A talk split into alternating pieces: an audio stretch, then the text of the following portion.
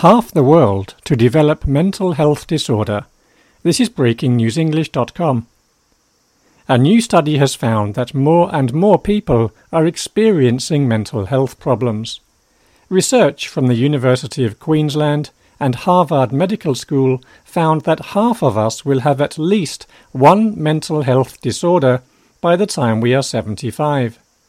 Professor John McGrath, lead author of the study, said the most common issues were mood disorders such as depression or anxiety.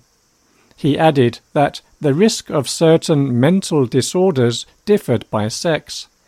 The three most common mental health disorders among women were depression, phobias that make daily life more difficult, and PTSD, post traumatic stress disorder.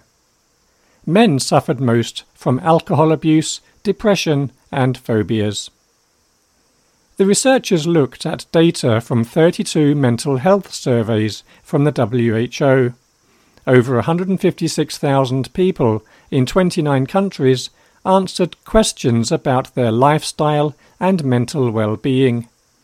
The researchers analysed the questionnaires to find out when mental health problems first started in people.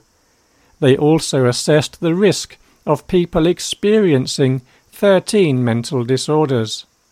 These included panic attacks, anxiety, drug abuse, and ADHD. An important finding of the study was that for many people, mental health disorders first appeared in childhood or in teenage years. The study concluded that young people needed more help in the critical parts of their lives they need services that find and treat their mental health problems.